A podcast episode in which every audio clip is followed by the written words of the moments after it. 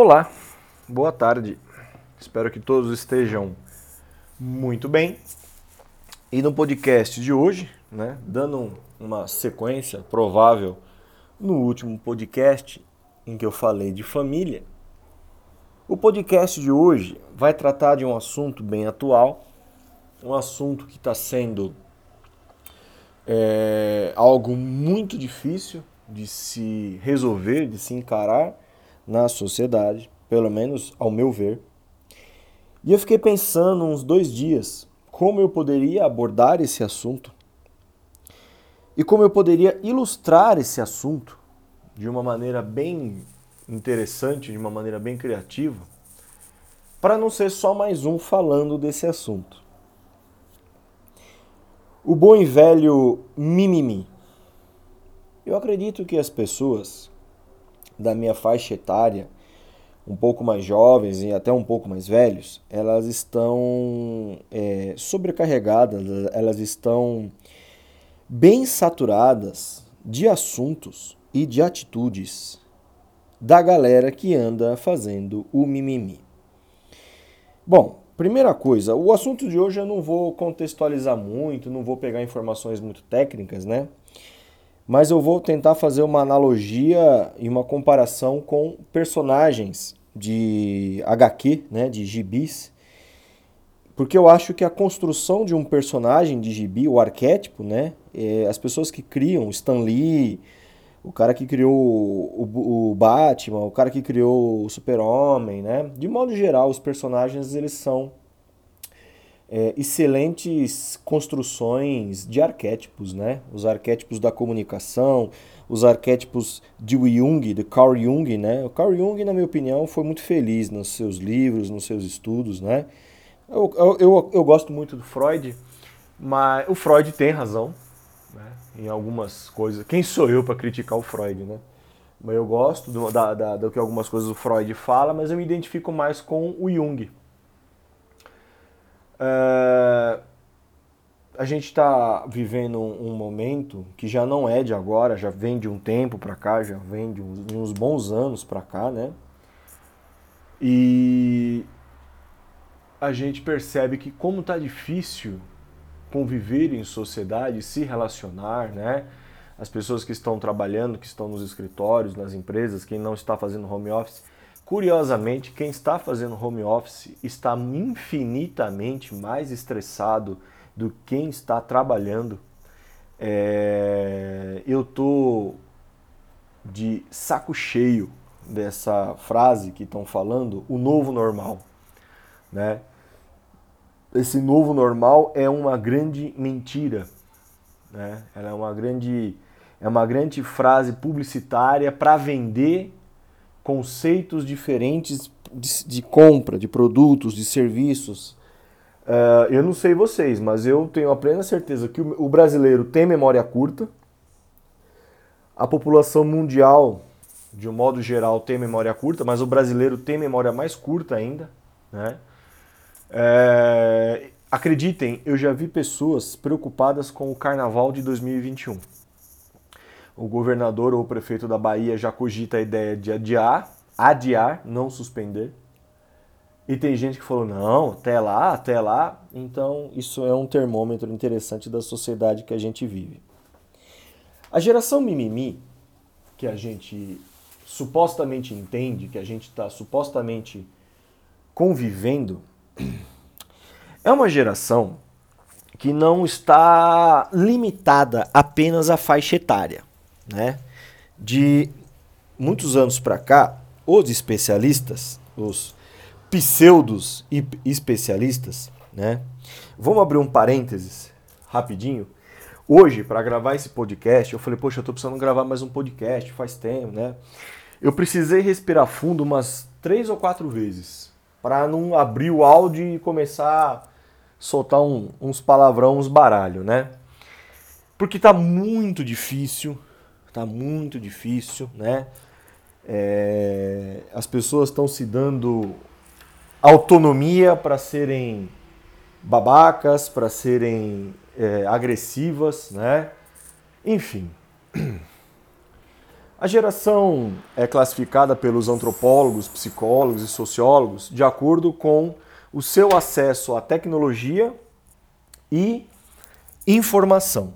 Então a gente tem, curiosamente, uh, países, sociedades que já estão numa geração ou duas na frente da nossa, né? E nós vivemos aqui a geração Z, geração Millennium, sei lá o nome que cada pseudo especialista dá para essas gerações. É, nós temos uma nova geração, conhecida como geração alfa. São os pequenininhos de 6, 7, 8 anos, né, até mais novos. Eles têm uma personalidade forte, eles são intolerantes, né? Eles são bem, às vezes, até agressivos quando eles querem alguma coisa. Não têm a menor dificuldade com tecnologia, enfim. Algum, alguns de vocês vão se identificar com crianças nessa faixa etária dos seus 5 a 8 anos, né? É a geração alfa, que na minha opinião é uma geração que me lembra muito a geração dos veteranos, que é uma geração que esteve na Primeira e Segunda Guerra Mundial. Foi uma coisa bem preocupante. Uh, geração mimimi é a geração que muitos de nós conhecemos como a geração que reclama de tudo, que não aguenta nada, que não suporta nada, né? Bom, vamos fazer uma brincadeira? Eu acredito que 90% ou 100% das pessoas que estão ouvindo esse podcast já ouviram falar num personagem de quadrinhos, o Batman, né? O Batman é um personagem construído, né, muito antigo. Na minha opinião, é um dos mais legais, é o meu é um meu super-herói favorito depois do Hulk, né? Quem me conhece sabe que eu sou louco pelo Hulk e pelo Doutor Estranho. É, eu acredito que a construção do Batman é muito feliz, é muito interessante. Muitos psicanalistas no mundo inteiro tentam entender o que se passa nesse arquétipo, nessa mente de Bruce Wayne, né? E do seu alter ego Batman. Tem até uma, um filme que faz uma brincadeira interessante em relação ao super-homem. O alter ego do super-homem é o Clark Kent. O super-homem é, é, o seu ego, a sua, é o seu, a, a sua personalidade principal. Ele, na verdade, se disfarça de ser humano e ele se faz aquele cara tímido, recatado, fraco, que usa óculos, que não sei o que, né? É, é, é, interessante, o arquétipo do super-homem é o contrário. O arquétipo do super-homem ele é muito parecido com o do Messias. Ou ele é a construção dos dois. O anjo caído. Lúcifer. Ele é o anjo caído, ele caiu dos céus, ele é poderoso, ele é tão poderoso quanto Deus. Ele ajuda todo mundo, mas se ele se irritar, ele pode destruir tudo. E tem várias, vários vídeos, gibis que trabalham com essa possibilidade. O próprio filme, os últimos filmes mostram isso, né? Quando a Lois Lane é supostamente morta, ele perde a cabeça, né? O único que pode matar o super-homem não é o Darkseid, não é o Brainiac e nem o Lex Luthor. Acredite se quiser, é o Batman. Tanto é que os últimos filmes, esse com Ben Affleck, né, que não é o meu preferido, os meus filmes do Batman preferidos são do Christopher Nolan, que é com o Christian Bale, né, que é um Batman mais para o público mais adulto, mais sombrio, mais politizado, assim, politizado não, mais envolvido com questões sociais, políticas, corrupção, né? Então é desse Batman que eu queria falar. Enfim, né? Quem é o Batman? Ele é um garoto, que acho que 10, 11 anos de idade. No filme Coringa mostrou um outro lado desse Batman, né? É, ele, ele presencia o assassinato do pai e da mãe na saída de um teatro, de um cinema, um negócio assim, numa cidade caótica, né? numa cidade corrupta, uma metrópole. Gotham City é uma alusão a uma metrópole, né?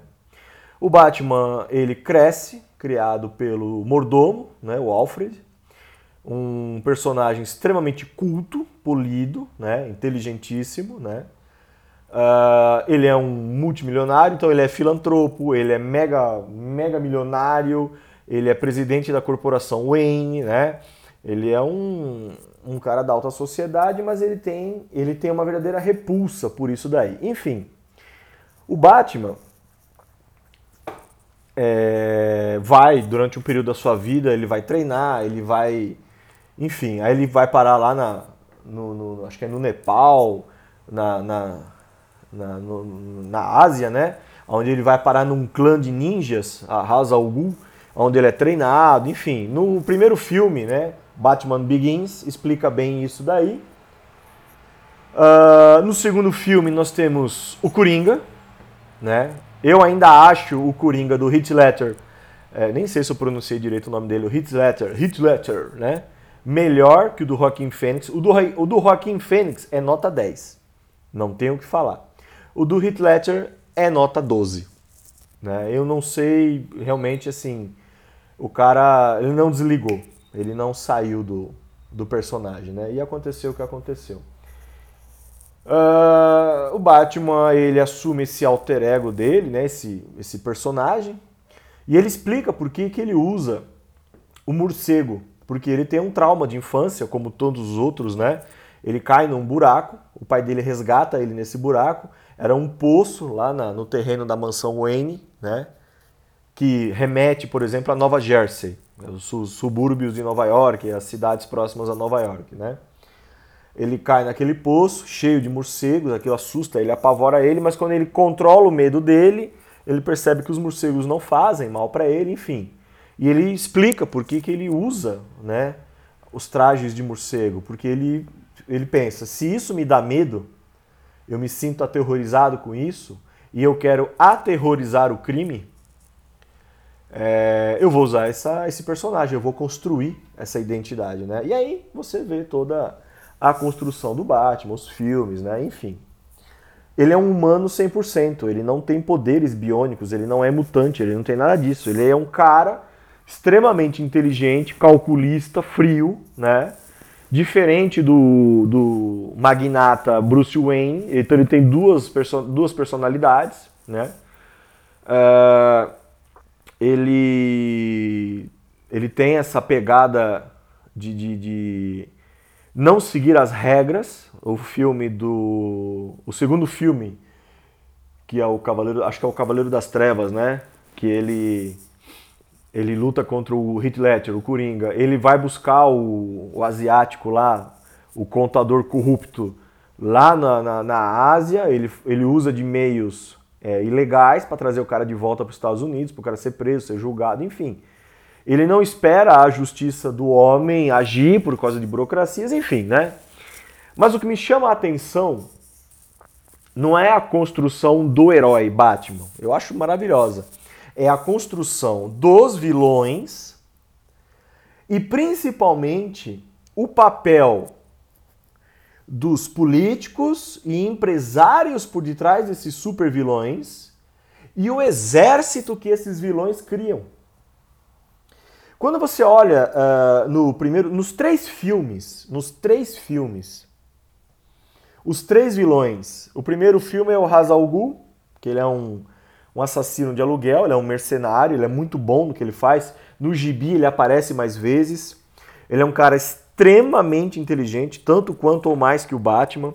Ele é metido com ocultismo, que não sei o que, magia. Nos desenhos aparece muito mais ele, né? Foi ele que treinou o Batman, né? Uh, no filme 2, o Coringa. O Coringa é a versão, na minha opinião, totalmente antagônica do Batman. Ele faz o que faz porque ele quer fazer. Ele, ele, ele faz porque faz porque ele encontra força no Batman. Ele precisa do Batman. Né? No filme ele fala: Não posso matar você, eu preciso de você e você precisa de mim. E no filme 3, que é o Cavaleiro das Trevas Ressurge, é com o Bane que também é um, é um vilão muito da hora. É um cara também da Hazal Ghul. No gibi ele é extremamente forte, ele usa lá umas toxinas para poder respirar e fica bombadão. Até num filme antigo, acho que é no Batman Eternamente, alguma coisa desse tipo, ele aparece, né? Aqueles filmes do George Clooney, Michael Keaton, né? Que é os mais antigãos, Sessão da Tarde, né? Até o Jim Carrey faz o, o Charada, né? A Uma Thurman faz a Era Venenosa, né? Enfim. O que me chama a atenção é a construção desses vilões. o envolvimento de políticos corruptos por detrás. O Hazal Gu é um cara que quer se vingar de Gotham. Ele julga a cidade corrupta, uma cidade hipócrita, onde os figurões ganham muito e a sociedade passa milhares de necessidades. No filme Coringa, o último, Joker, isso fica nítido, mostra um outro lado do Thomas Wayne, né? Como um, um figurão também, um cara inescrupuloso, ganancioso, um cara podre, né? Mostrou um outro lado da família Wayne e mostra muito bem como a cidade é uma, uma a metrópole é uma, ela é uma sociedade fracassada. Outro parênteses: qualquer metrópole no mundo agora terá mazelas. São Paulo, Rio de Janeiro, Nova York, Tóquio, Paris.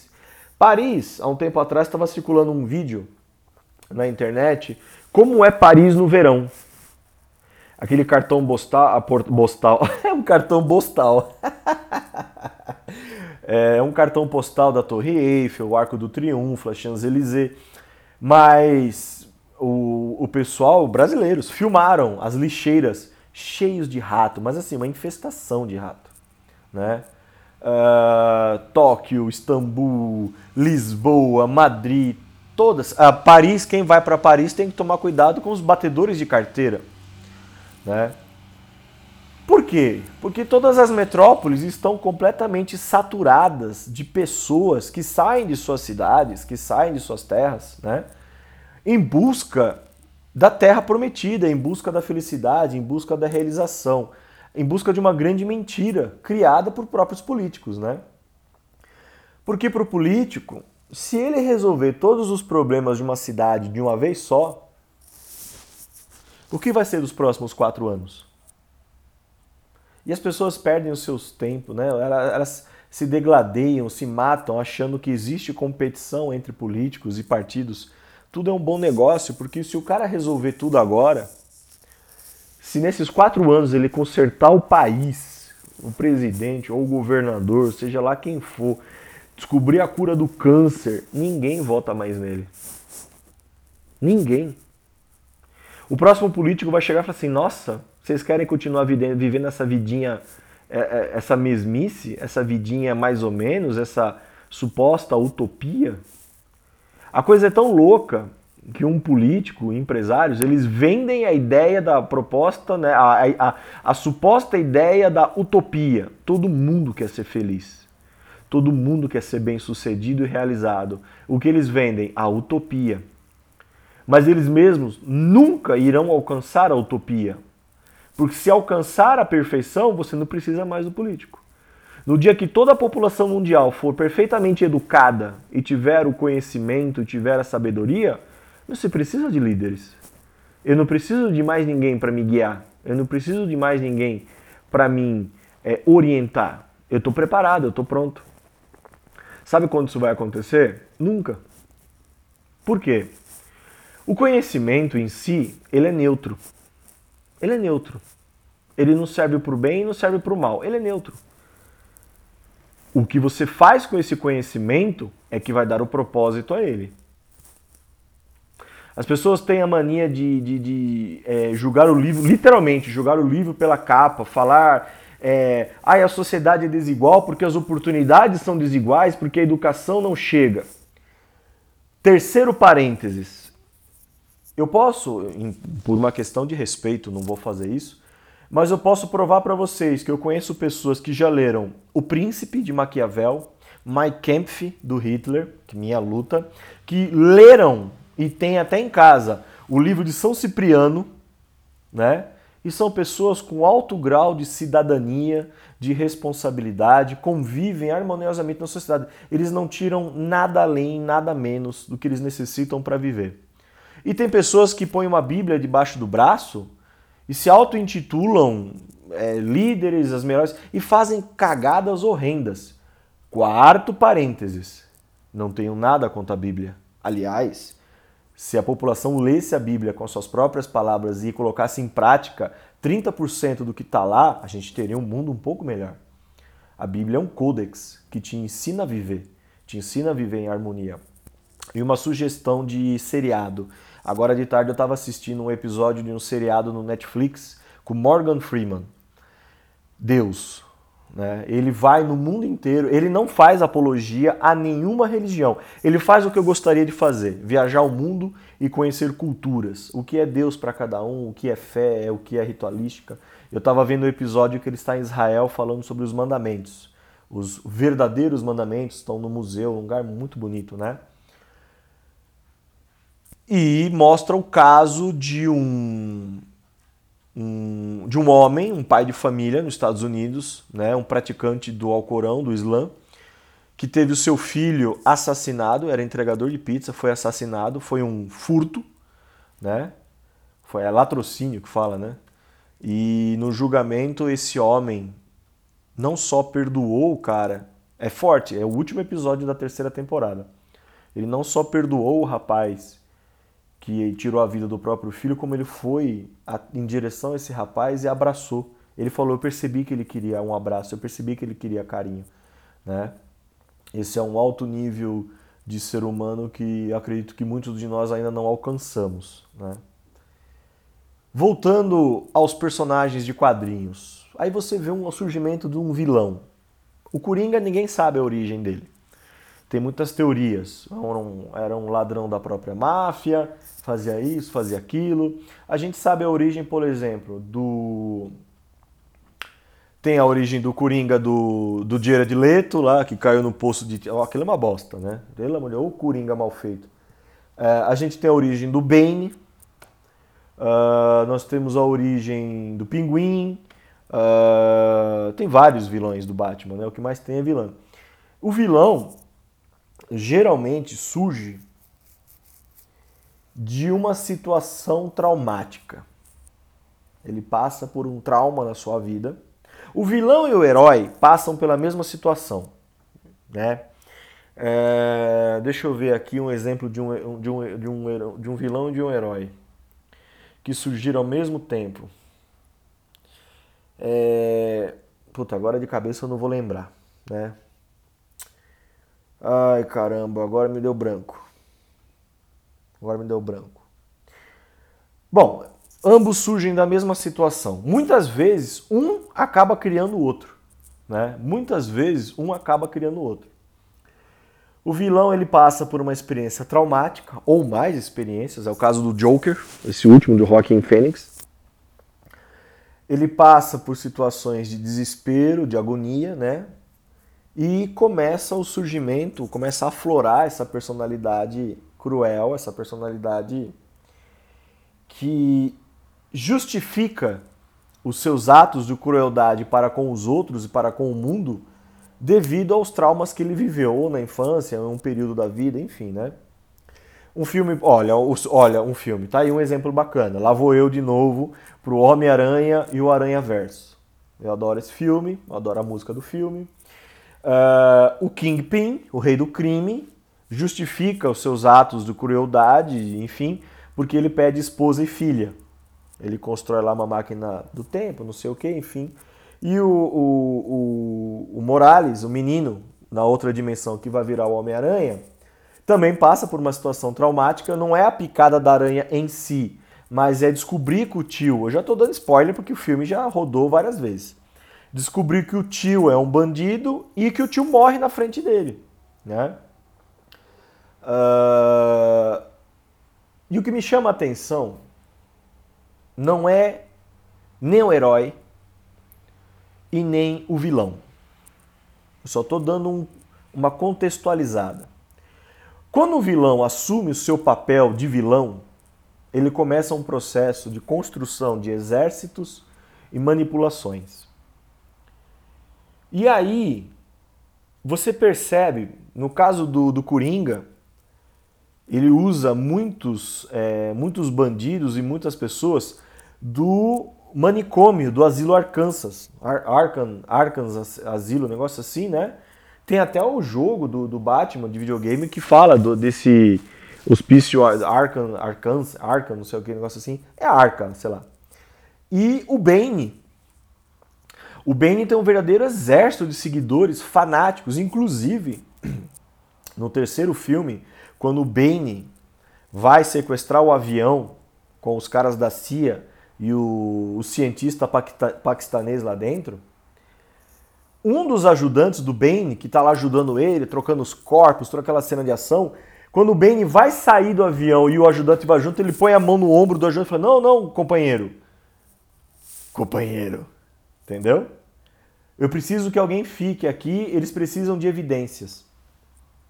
E o cara fica, com um sorrisão de orelha a orelha. Né? Ele encontrou um suposto propósito na vida dele, na causa. E é isso que tem me chamado a atenção, e é, é essa analogia que eu fiz. Eu falei assim: essa geração hoje em dia, tanto adultos, jovens, a geração mimimi, ela é uma geração que ela está desgastando, ela está desgastando fortemente alguns pilares da sociedade. É, esta geração é uma geração que tem a, a característica. E, olha, vamos deixar o quinto parênteses. E vamos deixar uma coisa bem clara. A violência no mundo ela existe. O preconceito, infelizmente, existe. Preconce... Preconceitos é, raciais, é, preconceitos de gênero, infelizmente, existe. Uh, as pessoas parecem que estão descobrindo agora que o mundo tem um lado ruim. Parece que as pessoas estão descobrindo agora que o mundo tem um lado ruim. E descobriram, principalmente, que esse lado ruim, quando devidamente explorado, vende mais do que as práticas do lado bom. Deixa eu ver se eu consigo explicar melhor. Se você fizer uma campanha publicitária, uma campanha educacional, um trabalho em um bairro, uma comunidade, aonde a promessa seja tenha esperança, tenha resiliência, acredite no seu potencial, não vai vender tanto.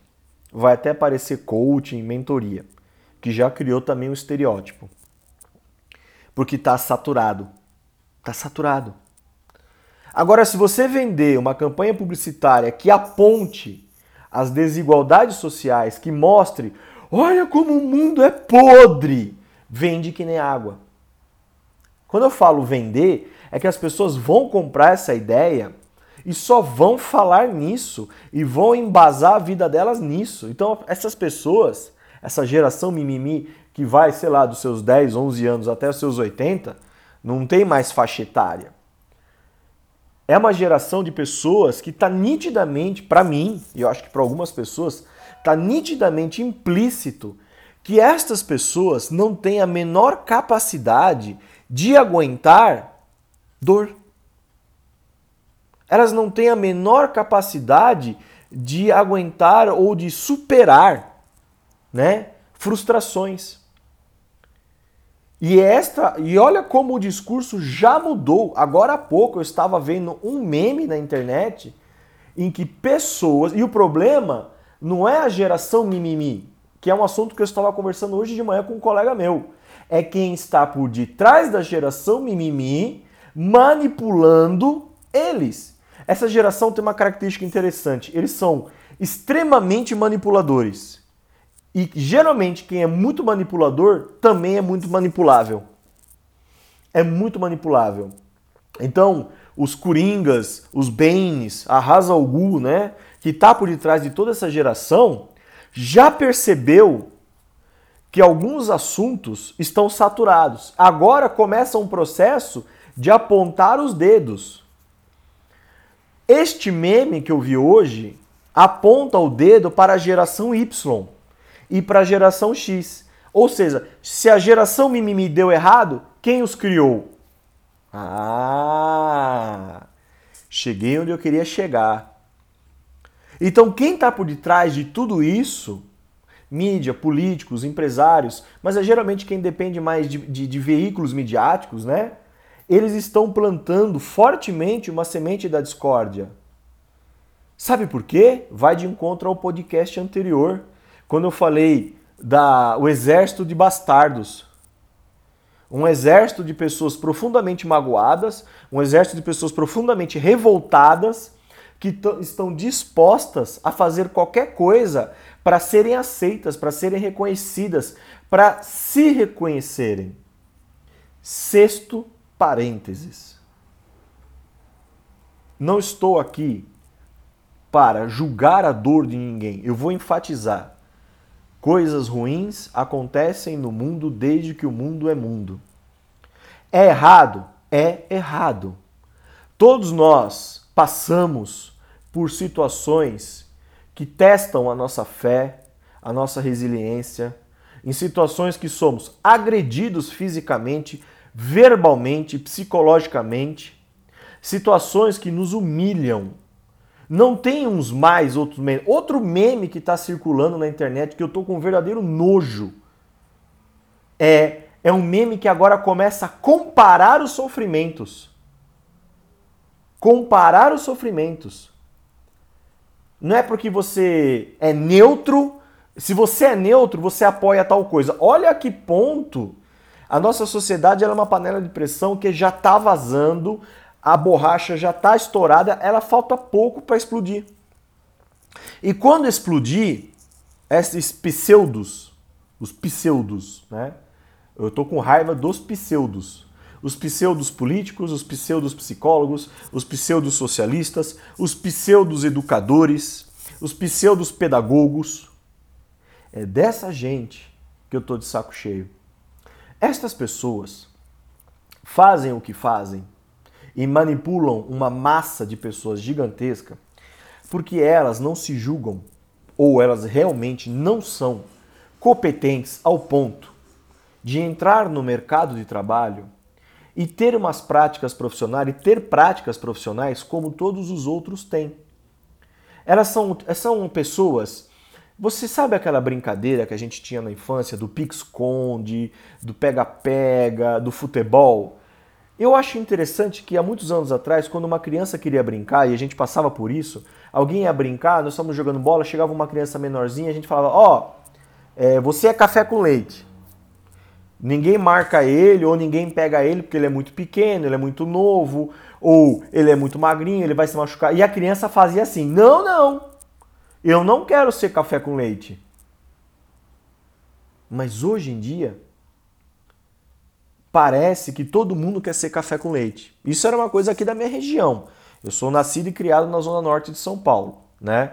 Era um termo, a gente tava jogando bola, molecada de 10, 12 anos, um pequenininho, uma pequenininha queria brincar para ninguém machucar, para ninguém. Ó, oh, ele é café com leite. Eu não, tudo bem, joga normal, né? Welcome to the jungle. E a coisa mais surreal são esses mesmos manipuladores criticarem a sociedade patriarcal e usarem o patriarcalismo para manipular milhares de pessoas. Que é o que as políticas públicas faziam. Bolsa para isso, bolsa para aquilo. Ah, mas esta família não tem condições. Você deve até dar uma ajuda financeira para estas famílias. Você deve, né? Qual que é o seu problema? Olha, eu não consigo emprego. Então vamos lá. Você tem uma residência fixa? Eu não tenho uma residência fixa. Tá. É, tem algum lugar que você pode é, dar como referência a casa de um parente tal? Vamos fazer um cadastro. Qual é a sua idade? O senhor tem alguma formação? Chegou a exercer alguma profissão? Legal. Bom, durante três meses o senhor vai receber uma ajuda de custo do governo, tá? Para o senhor comprar uma cesta básica, ter uma água, uma luz, para dar um pouco de dignidade para sua família. Três meses, seis meses, não sei. Aí vai depender do estudo dessa região. Em compensação, para o senhor manter essa bolsa de estudos, pelo menos os seus filhos devem frequentar uma escola. Então matricule seus filhos numa escola pública, né? Qual é a faixa etária deles? Esta assistente social vai encaminhar os seus filhos e a sua esposa e o senhor, se caso o senhor queira fazer o EJA, Educação para Jovens Adultos. A minha madrinha, professora aposentada, deu aula no EJA. São os melhores alunos que tem. Né?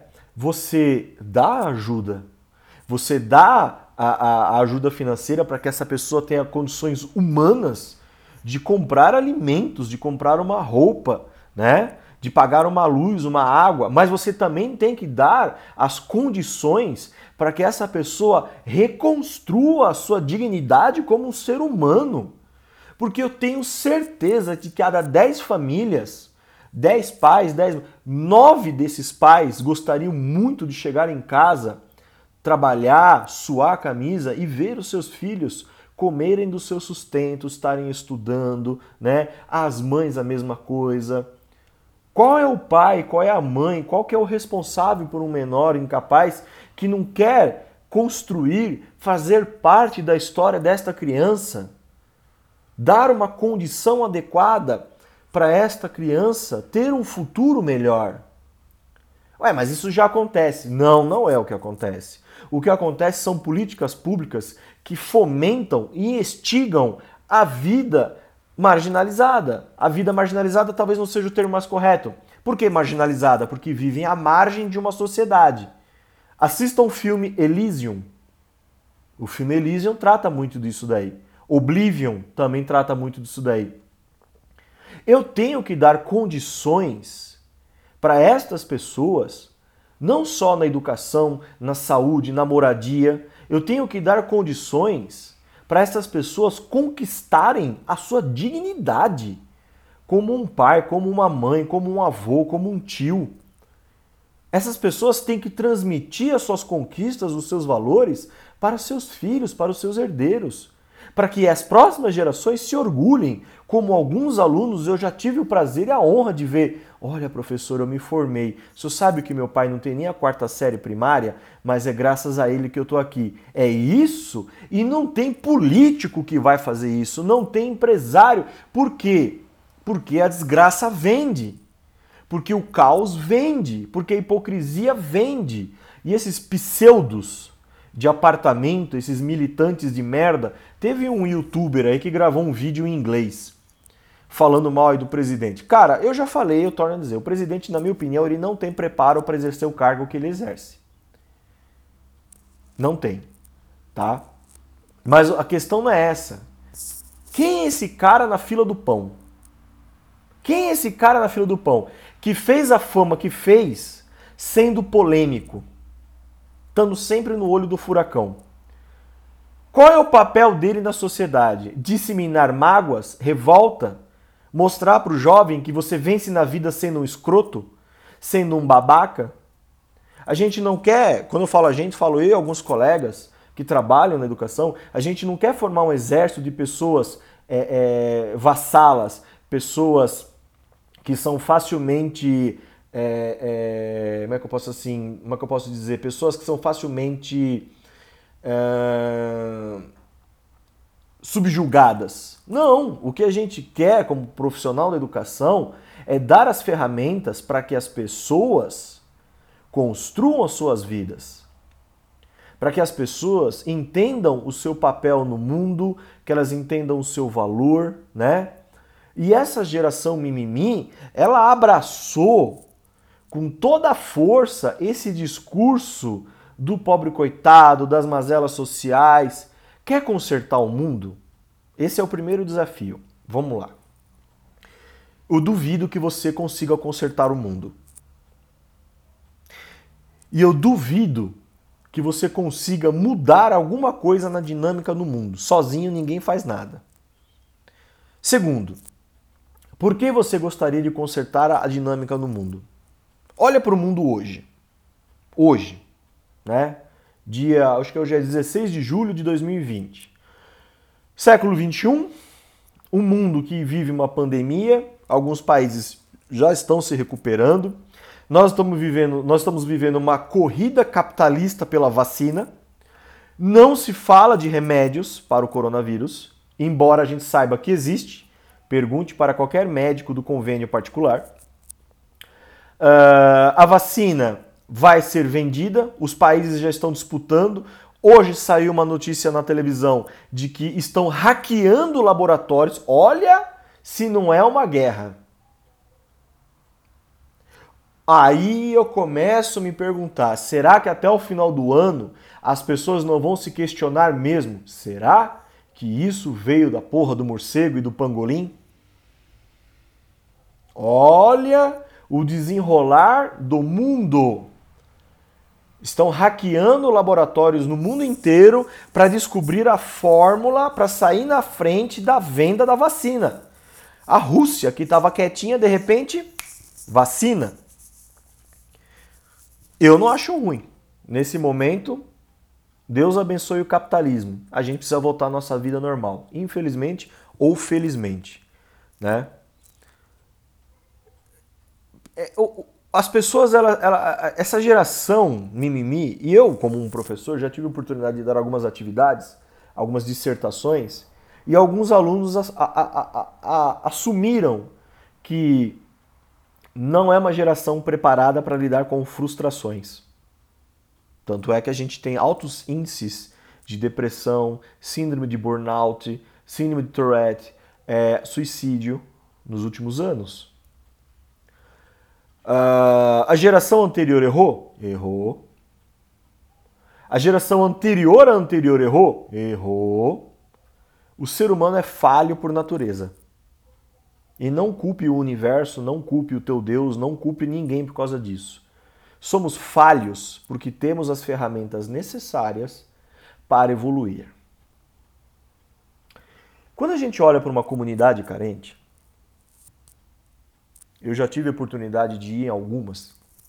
Sou um bandista e de tempos em tempos a gente procura, eu fazia parte de um lugar, procurava levar alguns mantimentos. Mês de setembro nós temos uma festa, uma, temos uma liturgia, tanto na Igreja Católica quanto na Umbanda, para quem não sabe, é se comemorado São Cosme e Damião, né, os irmãos gêmeos, e que salvaram crianças sem cobrar nada nós celebramos o mês de renovação, né? A primavera, né? É um mês muito bonito, é um mês muito agradável. Nós temos a festa de Cosmo Damião. E algumas entidades filantrópicas distribuem os doces, então eles vão em comunidades carentes. Eu acredito que isso deveria ser feito o ano inteiro, não só uma vez por ano. Tem casas que fazem isso com muita frequência e fazem isso muito bem, né? Mas é o tal negócio. Você faz dando. Se você é aquele cara pelo amor de Deus, não faz isso. Se você é aquele cara que dá um saquinho de Cosmo Damião e tira uma selfie, cara, olha, vai para aquele lugar. Sério. É, é, tudo que você está fazendo ali vai por água abaixo. Eu presenciei cenas assim, tá? Eu presenciei cenas assim. Eu acho isso ridículo. É a coisa mais ridícula. Quem faz caridade não precisa de notoriedade. Caridade é obrigação. Caridade e fraternidade é obrigação. Amai-vos uns aos outros e fazer com os outros o que você gostaria que fizesse com você. Né? Enfim, é, nessas comunidades você percebe que tem pessoas dignas, pessoas da mais fina sabedoria, batalhadoras, honestas, que tentam dar o melhor futuro para os seus filhos e netos. Assim como a gente vê que tem gente aproveitadora. Né? A mesma coisa você quando você vai num bairro mais abastado, você percebe que tem pessoas que mesmo tendo uma condição financeira muito boa, são pessoas dignas, são pessoas humildes. Humildade não tem nada a ver com a roupa que você usa, não tem nada a ver com o carro que você tem.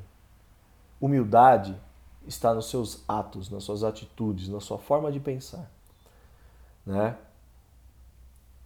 Ah, eu vou ser humilde e vou andar todo rasgado. Para, velho. Para, para, para, para. Não, não é assim. Primeira coisa, você está no mundo material, um mundo feito de matéria. Alguma matéria você vai precisar. Então você precisa de uma casa, abrigo, de roupas, abrigo, de alimentos. A partir do momento que você vive só em função disso, aí nós temos um desequilíbrio muito sério, nós temos um problema muito sério. Enfim, você quer consertar o mundo? Você quer acabar com as mazelas do mundo? Por quê? Você acha que é de muita prepotência, de muita arrogância você achar que pode acabar com os problemas do mundo. Eles sempre vão existir. Por isso que muitos vilões chegam à conclusão do que o problema no mundo é o ser humano, vamos extinguir a raça humana. Mas aí você para e pensa, existem coisas bonitas que o ser humano faz. A gente não vê com muita frequência. Por que, que a gente não vê com muita frequência? Porque isso não vende. Porque um comportamento altruísta, um comportamento verdadeiramente altruísta, gera outros comportamentos altruístas. A pessoa que vai fazer uma caridade, ela desliga a TV. Ela não vai fazer caridade assistindo emissora. Ela vai fazer a caridade. Ela vai fazer uma caminhada, ela vai cuidar de um animalzinho na rua, ela vai fazer uma visita a uma casa de idosos, né, um asilo, que é uma atividade muito interessante, né? É um choque de realidade. Visitar uma casa de idosos, um asilo, é, te traz a realidade, sim, tudo tem um fim, que é um podcast que eu fiz lá atrás. A finitude das coisas. Tem pessoas e pessoas lá dentro. Tem pessoas que, infelizmente, que têm é, doenças é, é, é, é psicológicas, estão com problemas psicológicos, problemas motores, que requerem um cuidado maior, requerem o cuidado de um enfermeiro. O custo de um home care é muito alto e muitas famílias não têm condição. Então lá, se você for parar para pensar, né, eles têm um cuidado, uma estrutura melhor que se tivesse em casa. Fazem as refeições, tomam banho, tomam um banho corretamente, né? É, os medicamentos todos no dia, todos no horário, né? Tem atividades de fisioterapia. Os parentes, uma minoria, visitam diariamente, né? Mas também tem outras senhoras e senhores que estão lá que simplesmente foram esquecidos pela família. E são pessoas com histórias maravilhosas. São pessoas que têm muito a oferecer para o mundo. Né? É igual quando você vai visitar um orfanato. Então, essas situações, elas não são propostas para o grande público, porque isso despertaria nas pessoas um sentido de finitude, de amor ao próximo, de altruísmo. Isso não vende. Amor, o verdadeiro amor, não vende. O altruísmo não vende. O que vende é a dor. O que vende é falar para as pessoas: orra, orra, olha lá, olha lá, vai deixar? Vai deixar? Nossa, chamou o pai de coxinha, a mãe de empadinha. Isso vende. Isso vende. Né? E estes vilões que estão por detrás dessas massas manipuláveis, esse exército do Coringa, do Bane, né? fanáticos, eles estão percebendo que o discurso saturou é preciso renová-lo e agora eles estão colocando pessoas contra pessoas. Você pode achar que um meme da internet não faz a diferença. Ah, faz. Faz porque você consegue, você consegue quantificar né, e consegue perceber o que está se passando na cabeça de um adolescente. Que daqui a cinco anos está aí no mercado de trabalho, é o próximo enfermeiro, é o próximo engenheiro, né? É o próximo médico. Como vai ser a, as próximas gerações de médicos e enfermeiros no mundo? Como será a próxima geração de engenheiros neste país?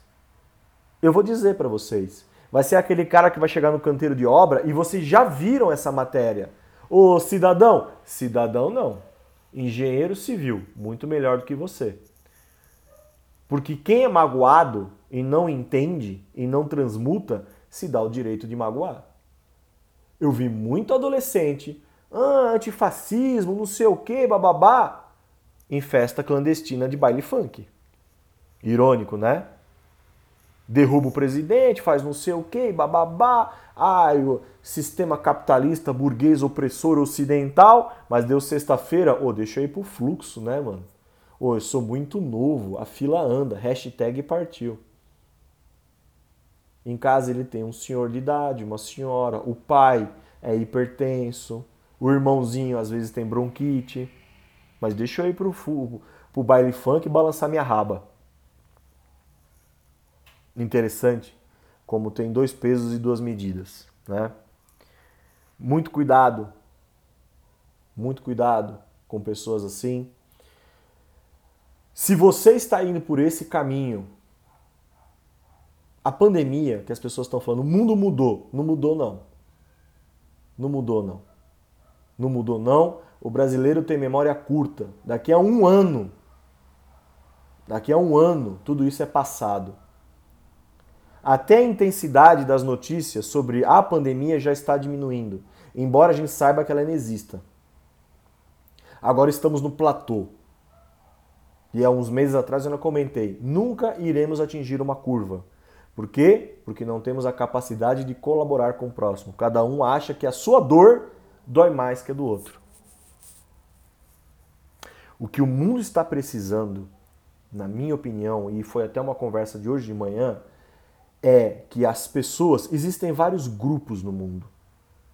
Existem pessoas mais altruístas, existem pessoas com mais afinidades para algumas coisas, existem pessoas comuns, existem vários grupos de pessoas no mundo. O que o mundo talvez esteja precisando agora e daqui em diante é que estas pessoas que têm um poder de reflexão, estas pessoas que trazem com ela uma certa dose de caráter, de personalidade, de pés no chão. O que o mundo está precisando é que estas pessoas tenham mais voz, tenham mais atitude. Aprendam a dizer, irmão, o que o mundo precisa. Talvez o que a doença tenha trazido para o mundo é uma mensagem. Ei, a coisa não está tão bem assim. Toda questão toda questão, ela carrega um segredo. Toda questão, todo fato, ele carrega um segredo mais a fundo, muito mais a fundo, muito mais do que a gente imagina. Recentemente recebi uma conta em casa da, da companhia elétrica, uma conta de luz, a penúltima conta altíssima, veio muito alta. Veio para o Brasil inteiro, para São Paulo inteiro, aliás. E as pessoas foram reclamar, teve gente que teve 150% de aumento, enfim. Eu olhando para essa conta, eu percebi que o meu consumo manteve uma média. O que tinha aumentado, na verdade, era a taxa, a alíquota de ICMS, que é um imposto cobrado pelo governo. se não me engano, é imposto, mercado, é, imposto de circulação de mercadorias e serviços. Acho que é isso. Imposto de circulação de mercadorias e serviços. Acho que é isso mesmo. E a minha alíquota, ela dobrou. De 12% ela foi para 25%. Isso no mês anterior. O que acabou me dando uma conta de, sei lá, foi para quase 200 reais. Enfim, e a população não percebe isso. Olha, vamos fazer tal coisa. Ajuda do governo, é, o auxílio do governo federal, ai não sei o que, respiradores, e não sei o que, e na educação. Dá com uma mão e tira com outras. Só que essa questão, quantos vão ter a, a, a curiosidade de parar e falar assim: deixa eu ver o que está por detrás disso daqui. Deixa eu ver o que está por detrás disso daqui. Político é a mesma coisa. Deixa eu ver o que está por detrás dessa história desse político. Deixa eu ver como ele entrou na política e a, e a origem dele. Deixa eu ver esse cara da mídia aqui. Como esse cara se tornou um youtuber? Por que, que ele é o youtuber? Qual é a história de vida dele? Então, assim, isso diz muito da personalidade dessa pessoa e das verdadeiras intenções dela. Né? Então, esse podcast é um podcast de alerta. Quer consertar o mundo? Educação, conhecimento. Ah, mas o governo. Migão, nós temos aqui um paradoxo. Talvez não seja nem um paradoxo, mas é um sinuca de bico. O governo nunca vai fazer. A população nunca vai atrás. Ai, não fala isso. Falo sim. O caminho mais simples é o caminho da preguiça, é o caminho do comodismo, é o caminho do. Deixa eu colocar a culpa em alguém. Existe uma minoria que vai atrás? Existe. Conheço casos maravilhosos, mas infelizmente são a minoria. Quer consertar o mundo? Conhecimento. Conhecimento é neutro. O conhecimento que você adquirir você vai dar finalidade para ele.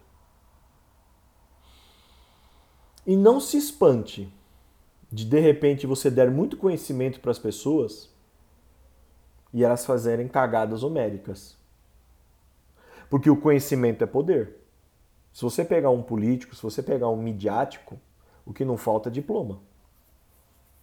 O que não falta é diploma. O que não falta é curso, intercâmbio, pós, mestrado. O que não vai faltar é diploma. Teoricamente, o que não vai faltar é conhecimento. Aí você fala, então não tem alternativa?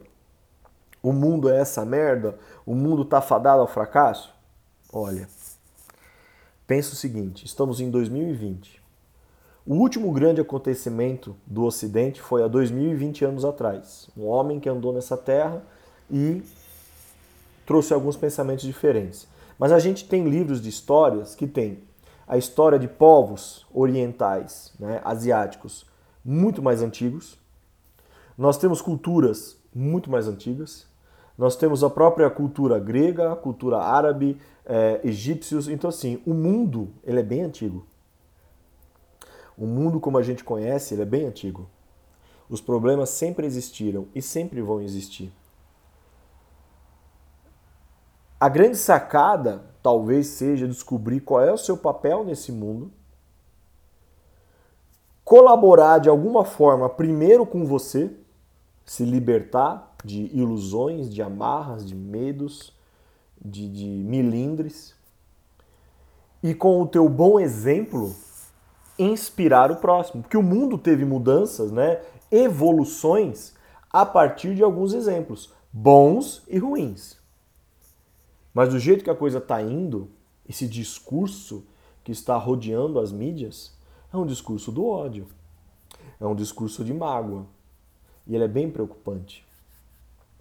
E olha como surgem né, esses personagens na sociedade, como eles são construídos, como eles se auto, eles se empoderam, eles se auto-intitulam, eles se dão o direito de abrir as suas bocas e falar um monte de besteiras. Né? Eu fiquei profundamente irritado quando eu vi o vídeo desse youtuber, que é um moleque para mim, falando em inglês, falando um monte de merda, é o pior presidente da história. De novo, não vou defender o presidente. Não defendo o político. Mas quem é ele para falar alguma coisa de política? Um cara que está sempre rodeado de polêmicas. Um cara que está subiu onde subiu, chegou onde chegou, fazendo um monte de. Quantas pessoas ele não magoou ou não desrespeitou para chegar onde ele chegou? E quantos desses youtubers, blogueiros fazem o que fazem? Isso, isso na publicidade é conhecido como buzz marketing, buzz media. Fale mal de mim, mas fale. Eu aumento os meus hits e eu tô na mídia. Já perceberam quantos artistas? Ai, vazou fotos íntimas de uma atriz. Ai, meu Deus. Nossa. Vazou, né? Uhum. De a cada 10 casos, um realmente foi hackeado. Invadiram a privacidade da, da pessoa e jogaram na internet. Ai, Kim Kardashian. Nossa, nossa. Vazou os vídeos. Eu, ah, tenha santa paciência, né? Bom, é isso. O podcast hoje foi meio que um desabafo. É, vocês percebem isso muito nos vídeos, nos filmes, né? Uh, não preciso nem falar de sugestões. Qualquer filme do Batman, esses do Christopher Nolan, né? Uh, o seriado do Netflix, do Morgan Freeman. Uh, leituras, leituras. O Príncipe, de Maquiavel. O Leviatã, Thomas Hobbes. É, Crítica à Razão Pura, Emmanuel Kant. Tem coragem de ler esse? Nem eu leio esse. Meu Deus do céu, o livro difícil, né? Enfim, é, qualquer livro que te faça bem, qualquer livro que te traga um pouco de inspiração, de leveza. Uma excelente semana para todos. Fiquem todos muito bem. Aos poucos a pandemia está diminuindo, não graças a político, não graças a graças às pessoas mais simples, as pessoas que estão lá na frente de batalha, que estão lutando, né? Que a gente nem sabe quem são, não estão na mídia, mas estão lutando, estão ajudando, estão construindo um mundo melhor. E é isso. Agradeço mais uma vez a atenção e o tempo de todos dedicados. Dúvidas, sugestões, críticas, o meu e-mail está no canal, no Spotify. Uh, gostaria de convidar pessoas para os próximos podcasts. Não há necessidade de ter encontros ainda, mas a gente pode compartilhar os áudios. Né? Uh, um ex-aluno pediu um tema relacionado à filosofia. Né? É um tema que eu estou montando esse material. Né? Eu preciso da ajuda de um ou dois ex-alunos que são formados em filosofia, para eu acabar não falando besteira, mas eu vou trazer essa filosofia para o contexto atual, né? Então eu quero falar muito dos sofistas, né? Eu tem gente que não gosta, mas eu sou fã de carteirinha do Platão e do Sócrates, né? Gosto muito. Gosto muito do Aristóteles, mas tem horas que eu vejo que o Aristóteles ele é meio ácido, né? Uh, gosto muito de René Descartes. Uma observação: escreve-se René Descartes, mas se pronuncia René Descartes, porque ele é francês, Descartes, né? Enfim, brincadeira, né? Uh, Espinosa, gosto bastante, né? Baruch Espinosa. Tem o profeta Piton, que eu gosto bastante. Esse é bem polêmico. Enfim, é isso. Forte abraço a todos, muito obrigado, fiquem todos muito bem e façam por vocês, fazendo por vocês, sendo pessoas melhores, com certeza vocês vão ser exemplo e inspiração para outras pessoas. Tchau, gente. Tudo de bom.